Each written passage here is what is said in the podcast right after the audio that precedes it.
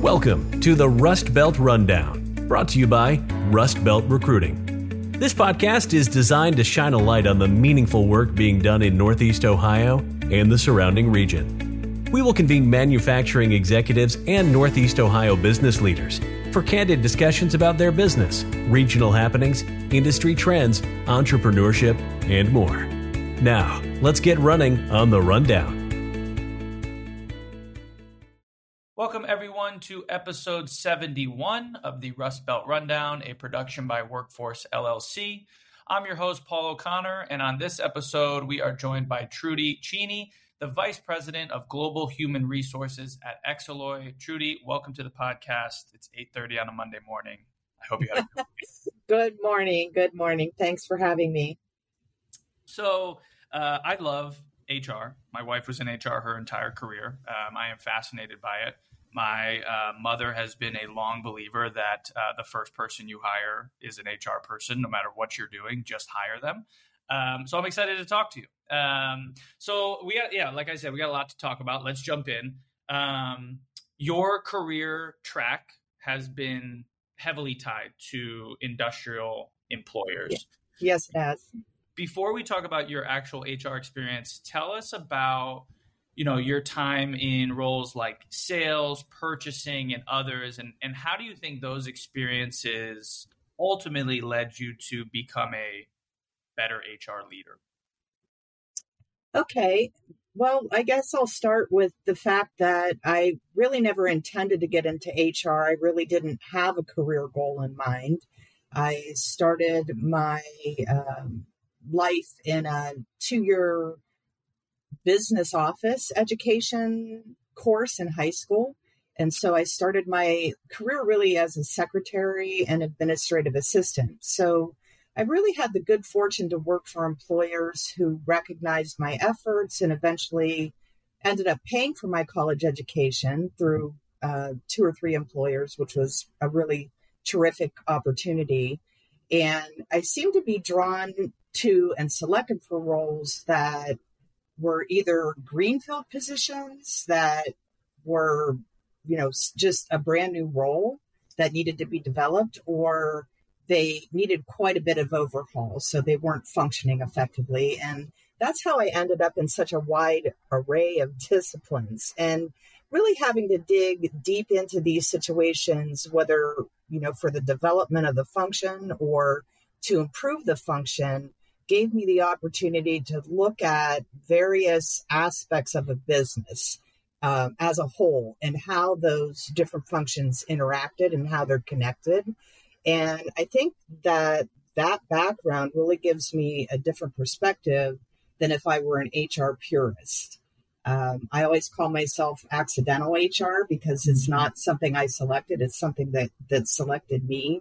And I seem to to always end up back there, no matter um, how I divert into other areas. So I really feel that um, you know, looking at an organization as a whole and having worked in those various functions, whether it's purchasing or sales or you know general administration, gives me the ability to understand the connections between the different functions and then apply that perspective to my HR role and really just have a better understanding of what, you know, walking in other people's shoes and what they go through in a day and and not just purely looking at it from a, a strict human resources lens.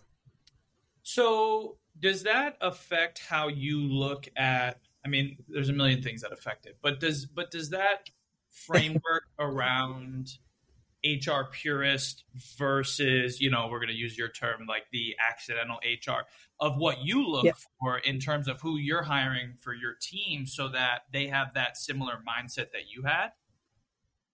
Um, so for my HR team or for the the broader I, I team? Say, I would say for your HR team. Mm-hmm. I really like to have uh, people that have a, a wide range of experience experiences because I think that it really does bring a point of view that some HR folks, and I don't want I don't want to discount you know, people that study HR and come into HR, um, you know, purposely to to serve that function, because I think that there are a lot of really excellent people that that come into human resources that way.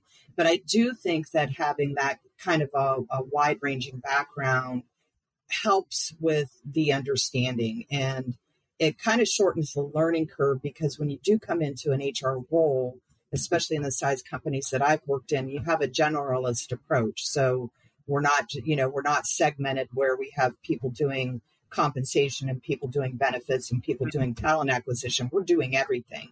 So, you know, the the understanding of how a business functions really does kind of set a foundation that um, shortens that learning curve when somebody comes into an organization. So I do think it's helpful, and it is something that I look for, um, you know, among you know a variety of other qualifications for for working in a, in a specific culture and um, having an HR background. Got it. That makes sense. Um, transitioning to our next question. I'm excited about this question because I think it's uh, it could go a lot of different ways, um, and I'm sure there are tons of different things and challenges. But what are some of the challenges that is, that are currently facing the HR profession and, and industry as a whole? Well, one of the biggest challenges for me, and I just mentioned it uh, briefly in the previous question, is that I've always worked for smaller or mid-sized organizations or you know smaller divisions of really large companies. So the HR function has always been staffed with generalists. I've never been in a in a, in a huge organization, uh, quite frankly, by choice um, that you know ha- had all these individualized functions that were kind of siloed or um, you know broken off. It's always been a generalist role for me, and I I like that personally. But one of the challenges is that we do have you know the daily activities, the transactional stuff that has to get done, payroll, benefits, um, and the like, and so you really have to have if you want to focus on culture building, which is one of my passions, and um, you know strategy you really have to get efficient and you have to make sure that you have processes and are, are taking advantage of automation and outside resources, partnerships with, with other organizations to kind of supplement the human resources department because otherwise you're going to get bogged down in those transactions and really not be able to have the benefit to the organization that you're capable of uh, as not not just me personally, but um, HR as a function. So that has been always a challenge. Um, I think that probably every HR department you talk to will tell you that they're understaffed. Um, I don't know that that's necessarily true as much as it, as it is just finding the the processes and defining the processes that need to be defined in order to spend the time that needs to be spent on the critical things. Um, obviously, you know, it's no secret that there's been a shift in the labor market. So the challenge that we have in with the scarcity of talent um, has been huge for, for most companies over the last few years. Although it has been predicted for a couple of decades, um, the shortage, you know, with baby boomers retiring, was mm-hmm. exacerbated by COVID. Uh, people in my age bracket have you know, decided that they don't need to wait until they're 65 or 67 or 70 um, to remove themselves from the the daily grind, if you will, or the um, you know a traditional job. Instead, they're going to you know back into things that they prefer to be doing that don't necessarily bring them um, the level of income that they were be- uh, getting before, but they certainly want to have more pleasure in their lives because COVID just kind of woke us all up to, you know, how how difficult or how short life can be. Um, and then it's also brought other challenges like, you know, younger people um, looking at a work life balance, looking at different ways to go to work, not necessarily wanting to come to an on site role. Um, which is kind of difficult when you're running a piece of equipment on a shop floor. You can't really take those things home with you. So, you know, finding, uh, you know, finding people that are interested in working in those types of roles has become more and more difficult, along with, you know, uh, people of a certain age bracket were um, encouraged and, and sometimes almost forced to go to college. And that was the only way that you were going to make a living. And that was the only way that, um, you know, that you, you should be thinking about your career. And that is wholly untrue. You know, I'm definitely, you know, I'm college graduate. I, I definitely see the benefit in, in that type of education but there are other ways to make a living and make a good living and have a career. And, you know, we have this big um, vacuum where skilled labor just wasn't encouraged for so long that we're playing a lot of catch up now. And that's been a huge, uh, huge problem for, um, for manufacturing as well as a couple of other industries. So, uh, you know, the speed of uh, acquiring talent has just been really, really difficult in certain capacities. Technical uh, folks, like engineers, as an example, um, we've had a couple of positions that we've been trying to fill for months.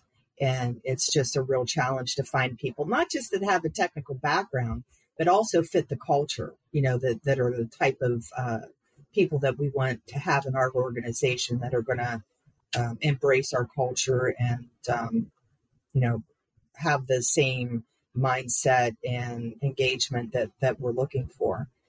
Um, the other challenge that you know may may not be discussed a lot is that HR the HR function has always been a little bit ambiguous within an organization. You know, they're kind of seen as the the party planners and the payroll and benefits processors, but people don't really know what we do. There's a lot of uh, there's a lot of work that gets done that you can't necessarily touch or feel or um, you know and sometimes I, I i have difficulty even measuring some of the things that we do because it's um, i don't want to say soft because it isn't it's very uh, it's very tangible but the, the outcomes and the measurement of things that we're doing like influencing how people uh, work with each other it's difficult to describe that and it's somewhat difficult to measure it in the short term. So the culture building aspect of um, you know human resources, talent, talent acquisition and retention, things like that are sometimes not really understood by the rest of the organization. So kind of having um, you know a bit of a marketing campaign internally with uh, the HR team is something that I think would benefit a lot of HR functions in an organization, just to get people to understand how, how you benefit the company. I, I think two things on that, Trudy, is one, um, when an organization doesn't have HR, whoo, it's very it's very easy to point to what HR can do. And mm-hmm. two, to to have somewhat of a sports reference, um, you know, I feel like really, really good referees are similar to a really, really good HR department. You don't necessarily know they're there when, you know, all of a sudden 10 minutes in a basketball or football game is going and, and the refs are doing a ton. They're moving the, the whether it's football or basketball, the ball goes out of bounds. They're doing a ton of things. Um, and if a technical is not called or a lot of fouls aren't being called, you really don't notice that they're there. But imagine removing the refs uh, okay, well, that's not basketball. That's a pickup game. It's a completely different sport. Um, and so, yeah, I, you know, I work for a small nonprofit. Um, you know, we do not have a dedicated HR person. So trust me, I feel, I feel that we all feel that, um, on a daily basis. There was a lot of awesome things that you talked about. I want to go back to the recruitment process and how you mentioned that if you don't have good partners in this, um, mm-hmm. it can get hard. So I'd, I'd, love to hear more about your experience with with Rust Belt Recruiting and, and what made you uh, you know partner with them. Right. So I joined the I joined Xaloy about a month after they divested from a much larger organization. So my initial mission, along with my very small HR team, was to separate from that company. And I'm talking everything from finding uh, an HRIS to developing policies and processes and so on. So we were really in a crunch to keep a 90 year old business running from an HR perspective while setting up like a startup organization. So, you know, trying to balance those two things was was a bit difficult. And uh, the prior company had put a hold on hiring.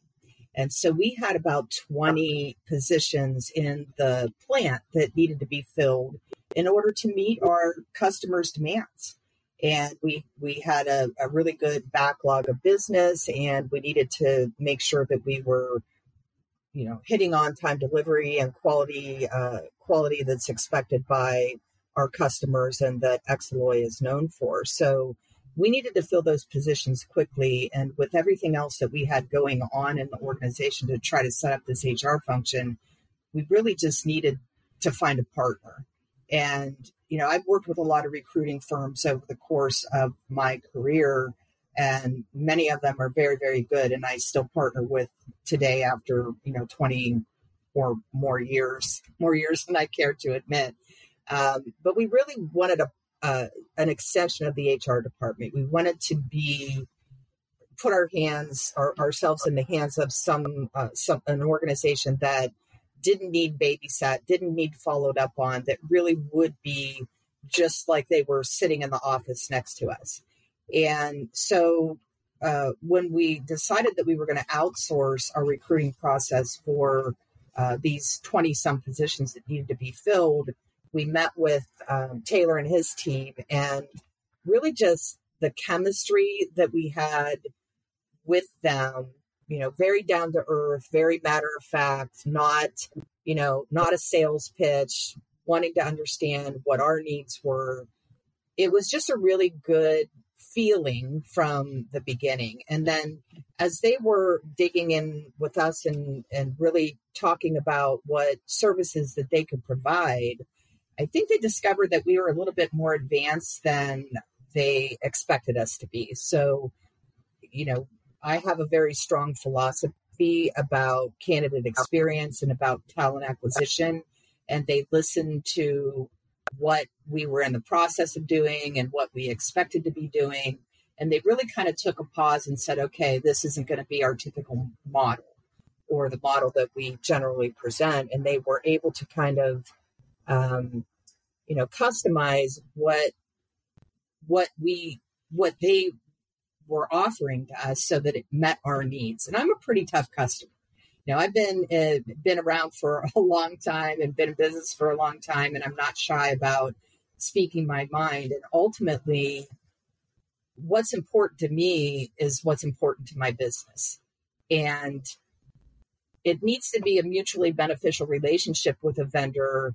But a lot of vendors, a lot of service providers, it's it's their pitch, it's their you know their box that they want to put you in and um, you know set that on a table in front of you and then that's it. And i didn't find the the rust belt team to be that way. And we got we got to the point where and in very short order where we actually gave hannah our uh, access to our uh, ats uh, part of our hris and i'm speaking in acronyms i always hate that. So the applicant tracking system which is part of our uh, human resources information system and trusted her completely to to have access to that and it helped her manage the activity uh, for us. And so um, that was a really stark contrast between Rust Belt and some other recruiting partners where you know there's constant follow-up and making sure that um, the i's are being dotted and t's are being crossed. And we just really felt like Hannah was, you know, in our building sitting in the office next to us just as another member of our team. So they were able to get get positions filled and we're not, you know, we're not a, a, a, a low skill um, type of an organization. We're precision machining. So we do have to have a certain skill level, but what is also important to us and just as important is how people fit into our culture we really want to make sure that they are team players, that they are open and honest in their trans and transparent in their communication, that they work safely, um, that they're always in interested in continuous improvement. There are a number of elements to our culture that we hold very dear, and we want people to to embrace those things. So she got to know us, and Taylor got to know us, so that they were able to pre- present us with candidates that um, were the right candidates for us. So it's been a really successful relationship. We were able to get those positions filled way faster than we would have been able to on our own because we don't have a dedicated um, talent acquisition person um, on our team. We, like I said several times, we are generalists, and we had a lot going on in those those initial months. So uh, their their ability to kind of pivot with us as we changed our processes, um, to work directly with our hiring managers when they needed to do that, all of that just uh, ended up making for a really terrific relationship with them. Love it. That's great to hear. Um, what are you seeing, particularly with the younger generations? I mean, you mentioned we've been talking about culture. You also mentioned, you know, you guys fundamentally are a little different. You, you know, you have to be in the office uh, the vast mm-hmm. majority mm-hmm. of the time, if not five days a week. Um, how are you it, you know it's it's difficult when you have three to four different well not four probably but three different generations in the workplace. They mm-hmm. all want different things. They expect different things. They're used to different things. How do you guys kind of mesh that culture so that everyone is is rowing the boat in the same direction? Well you know folks that are running our machinists people on the plant floor obviously can't work from home but where we can be flexible is with people that are working in other functions. And we, you know, this might not be a popular answer, but we still believe that in person interaction is, is critical. It's really a lot easier to develop good relationships with people when, when they're sitting across from you and you're you're able to get involved in ad hoc conversations and hear what's going on in the office environment I think that people that are working strictly remotely, uh, while there is obviously still the ability to connect with them on a regular basis, it's that stuff that pops up that they they miss out on and, and it's difficult to involve them in. So we do have flexibility. We do have some people that work remotely. We have people all over the country and really all over the world. So we do have some folks that are working out of home offices. And then we do have some flexibility with most of our um, most of our positions where they have some ability to work from home a couple of days a week. So not everybody takes advantage of it, to be honest with you. Mm-hmm. Uh, but cir- circling back to you know the younger generation, I think it's really difficult to put people, uh, you know, to kind of categorize people.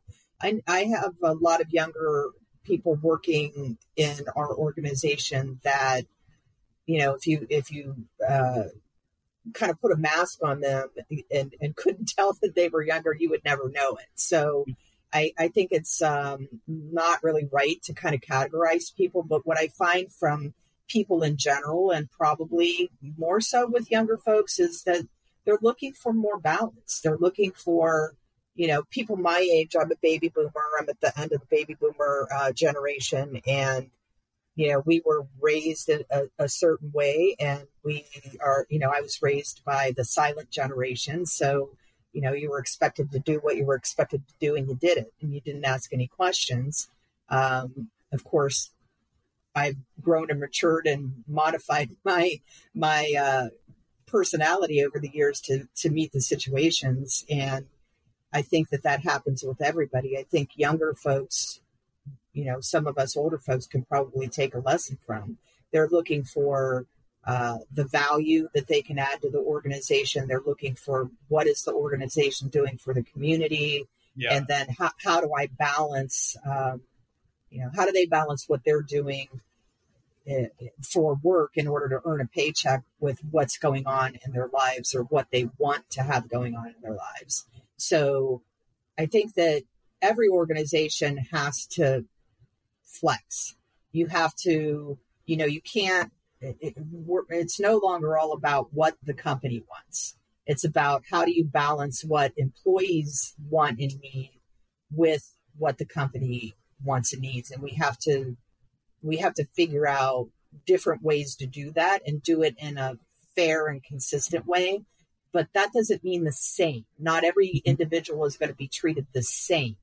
Uh, they need to be treated the way they need to be treated as an individual human being, and their individual needs uh, need to be addressed and balanced with what the organization is able to do. So I think you know being open and flexible to different ways of going about doing business and not being stuck in the you know the traditional methods the traditional um, you know you got to be at work eight to five or seven to three or whatever it is and you have to be on site i i think that's a bit uh, closed minded and i think that there are different ways to go about having a flexible arrangement that can satisfy all parties and we've been able to do that yeah, I love it. I'm glad you guys are thinking about it that way because not all businesses are, and it's you guys are at a strategic advantage already, so that's great. Um, shifting gears a little bit, I'd love to learn a little bit more um, around the benefits that you and your team have experienced by being a part of MVMC um, and, and kind of what that looks like for you and your team. Well, I think it's it's a really great opportunity from a lot of different or you know a lot of different perspectives. So I think that uh, Xaloy benefits the same as a lot of other organizations if that are members if they take advantage of what there is to offer. So you know one of the things that that I think is really important is is to be able to share common concerns and solutions with a wide array of manufacturing companies and partners, uh, community partnerships. So, you know, getting the assistance um, to, you know, kind of tie all those organizations together. MVMC has innumerable uh, contacts and a, a, a web of, of network that is just unbelievable. So, you know, when you're sitting at your desk thinking, you know, how do I get a training program around this, or what am I going to do to, you know, uh, build a build bench strength for the next three years uh, in the organization because I have a lot of folks that have been with the company for 30 and 40 years and are, you know, at some point in the not too distant future going to be retiring. You know, how do I make sure I have people on deck? You know, being able to share those challenges and finding out that they're common. They're not they're not specific to Xaloy or other organizations that I've worked in. They are really common challenges, and and talking about uh, with the membership what the solutions have been uh, that they've applied, and then how do we modify or scale them to to fit our needs. Um, being involved with the MB, MVMC has also it's also great because you you get to learn and know about the grants and other funding opportunities that are being funneled down uh, to the community from the federal and state levels. So, you know, rather than waiting for an email to come or you know some announcement announcement that you might miss, uh, being part of that membership, you're on the front edge of what programs are being funded and how those programs are being um, meted out in within the community. And so being able to, to be aware of those uh, opportunities and how they might fit into our organization has been an incredible gift um, being part, you know, from being part of uh, MVMC. Just knowing what's going on in workforce and workforce development and being, you know, some of the first to know uh, because of our membership. Um, it, it's a it's a real advantage. On a similar topic, can you tell us more about Ashland University's Women in Leadership program that you're joining mm-hmm. as an advisory board member? I know it's just getting started, but can you tell us about you know why you wanted to join and, and what you're excited about for the program?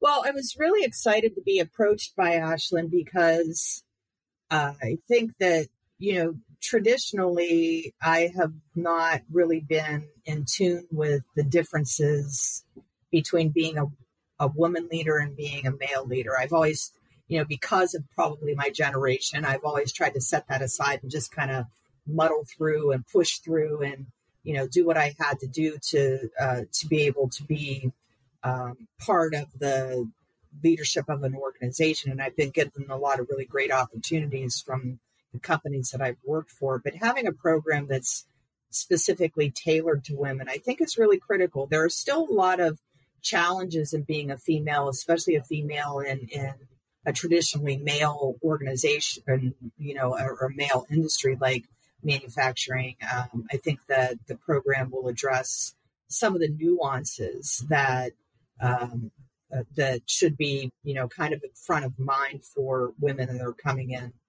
into leadership roles.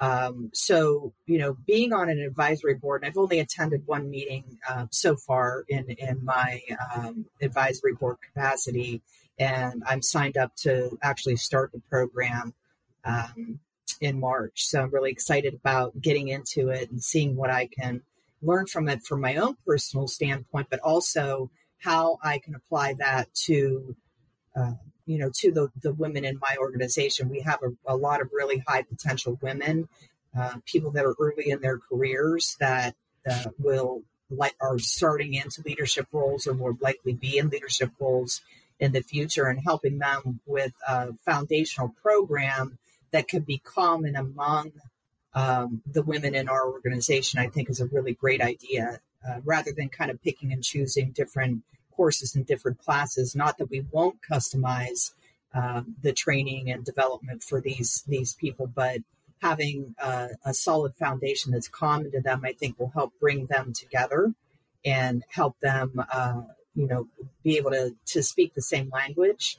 Um, and it'll also help them focus on their careers in a more connected way. So, you know, being able to again network with other people that are in various industries on this uh, advisory board and understanding again that they have very similar challenges and experiences that that can kind of be discussed and um, solutions that they've applied and how I can apply them to my business. And then also being able to influence the curriculum and how it's delivered from a practical application is really re- rewarding it's uh, obvious that Ashland wants to do a really great job with this program. The format of their advisory board is, uh, you know, again, only attended one meeting, but I really loved it. You know, they kind of put a, a, topic or two in front of you and then have breakout sessions and you discuss those. Uh, those topics within small groups and then get back to, together and kind of present out to the to the larger group and it's it, it was really interesting um, and rewarding experience for me. So I'm, I'm really looking forward to digging into it deeper as the the um, year gets uh, off to a good start here. That's awesome. Well, Trudy, you've uh, you've survived the main part of the the podcast. uh, we're going to get to the rapid fire questions now. So uh, we have six of them. Um, you know, as fast as an answer pops into your head, uh, you can spit it right back out. But I'm excited for one and two just because of your background and experience, which will be good for our audience. Um, okay, rapid fire questions. Question number one What is the best piece of advice you've ever received? Well, the best piece of advice I ever received came from my mother, but I think it also came in a different form from one of my prior bosses and it. My mom always said you can't be a doormat unless you lie down. And i think that was her way of saying you know take control of your own destiny and and and don't be a victim you know figure things out and speak up for yourself stand up for yourself. And uh, my uh, former manager put it in a different way but i think it's kind of saying the same thing. Um, no one can say yes unless you ask the question. So you know, I was in actually in a purchasing role, a purchasing manager at that time, and and I was learning about negotiating, and that was a piece of advice that that he gave me is is you have to be willing to to ask the question before you're going to get anything out of a situation. So I think that uh, kind of ties into the advice my mom gave me, which was, you know, standing up for yourself, speaking your mind, making sure that you're being heard. Um, I think those things are really important. Yeah, I love those. Your your mother was uh, very wise. Yeah, she's an amazing woman. Second question: What is the worst piece of advice you've ever received? Wow. I don't I don't think I really have an answer for that because even even if I do give get bad advice, I try to learn from it. It's kind of like the question describe your worst boss, right? Hmm. Well, your worst boss can also be someone that you can learn the best things from. So, yeah, um, I can't really put my finger on anything specific, but I just always try to learn from whatever the circumstances are. And, you know, if the advice isn't good advice and I end up taking it and it ends up turning out not so, not so terrific, then I just try to learn from that situation. Yeah. My, um, my father told me at a very young age, you are going to learn how to do things and what to do by learning how not to do them and what not to do uh, more yes. often than not. that's very true. And I think sometimes that's the almost the best way to learn because when you go through adversity, it sticks. 100%. 100%. Um, okay, next question. What is your best and or favorite book that you've ever read? I have read so many millions of books in my life that I can't really put a, a finger on my favorite. When I was in high school and when I was a kid, I I used to read two and three books at the same time, and wow. I was one of those geeks that when I was in grade school, I actually read books and did book reports for extra credit during the summer. So I, have read a lot of books, but I think one of the most useful books that I've read, both for business and for personal reasons, is Crucial Conversations. Hmm. And the reason I like it is because it kind of provides, well, first of all, communication is everything to me. I think if you can't if you can't have a conversation, especially the difficult conversations with people, you're never going to get over the hurdle. You're never going to be able to solve the problem you know it's just gonna it's just gonna generate conflict that's that's not constructive. So being able to have difficult conversations with people is a skill. And this book really provides a foundation of you know being uh, being able to address difficult circumstances without being abrasive you know building trust so that you can have a, a good conversation and have a common goal um, so that you can work towards, you know, what is the goal of the conversation. So I've found that really helpful. And there's a, a kind of a uh, a partner book that goes along with that, and, and there are really many offshoots of this particular book called Crucial Accountability. And it's a, different version of the book uh, that I think managers can find really helpful in being able to hold people accountable to what their roles uh, require from them without them feeling like they're getting beat up. So it's really just uh, a great way to approach a conversation, especially difficult ones. Awesome. Yeah, I got to put that on my list. Um, okay, next question. Who inspires you? Who inspires me? I don't really, don't really have one specific individual. I think who inspires me are people that have overcome really significant challenges in their in their life whether it's a, a, major health issue or they've just had you know really horrible luck where things have been dumped on them and they've they've dug out from whatever that situation is or they've they've dealt with the health issues or you know i don't want to say embraced but they've uh, manage them in a way where they're looking forward. They have a positive mindset and, and they, they are on a go forward mission and not dwelling on what it is that's wrong in their lives. And that really inspires me. You know, we all have, we all have bad days and I always try to make myself stop and think about the people that have it a lot worse than I do that have that, you know, just that uncanny ability to have a positive outlook and to look at what's right instead of what's wrong. And, and those are the people that really inspire me. Yeah, I love it. Little perspective always yeah, helps. For sure. For um, sure. Okay, next question. Favorite restaurants in the Mahoning Valley or surrounding area? Free publicity. Oh my gosh. Uh, I love to eat and I eat out entirely too much. But um, so I'm going to narrow it down to two. One is Yosteria, Hmm. It's uh, it's actually a, a restaurant that's it, it's in an old house um, in Youngstown, uh, the downtown kind of university side of Youngstown, um, and they have an osteria style approach. So it's small plates, and they are all Italian, uh, different regions of uh, Italian cooking, and they make their own wine, and it's just a really small restaurant. It's very intimate. The service is fabulous. The food is incomparable, and it's just amazing.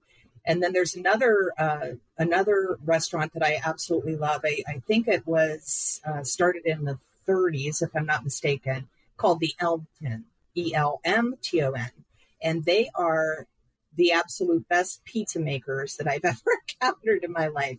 It's just amazing. The place is packed. Uh, when you go there on a weekend, it's difficult to uh, to get in, but it's definitely worth the wait, and it's just an incredible uh, family recipe that they use, and they have other dishes as well. But their their pizza is just it can't be matched.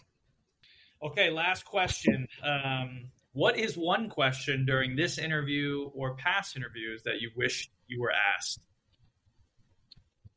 Um, I think you've done a really great job of asking some pretty probing questions. I think that one of the passions that I have is really around culture and culture building in an organization. So if I had to pick anything, I would say ask me about the importance of culture and how we build a culture in a company. And if you'd like, I'd, I'd go ahead and answer that. that'll, be our, that'll be our first question when you come on again. That'll be our first one. Uh, All right. This was great. We uh, we appreciate you coming on. Where um where can everybody find you, connect with you, um, all of our listeners? So I'm on LinkedIn, as uh, most people are today, and uh, you can find me uh, by searching Trudy Cheney or Xaloy and looking for people. Awesome. Well, thank you so much, Trudy. We appreciate it. Best of luck with everything in 2024, and we'll talk with you again soon. Thanks. I really appreciate the opportunity. It was a great conversation. Thank you, Trudy. Thanks for tuning into this episode of the Rust Belt Rundown. Make sure you check us out at rustbeltrecruiting.com. The Rust Belt Rundown is available wherever you listen to your podcasts. Make sure to hit that subscribe button and click on five stars if you enjoyed this episode. See you next time.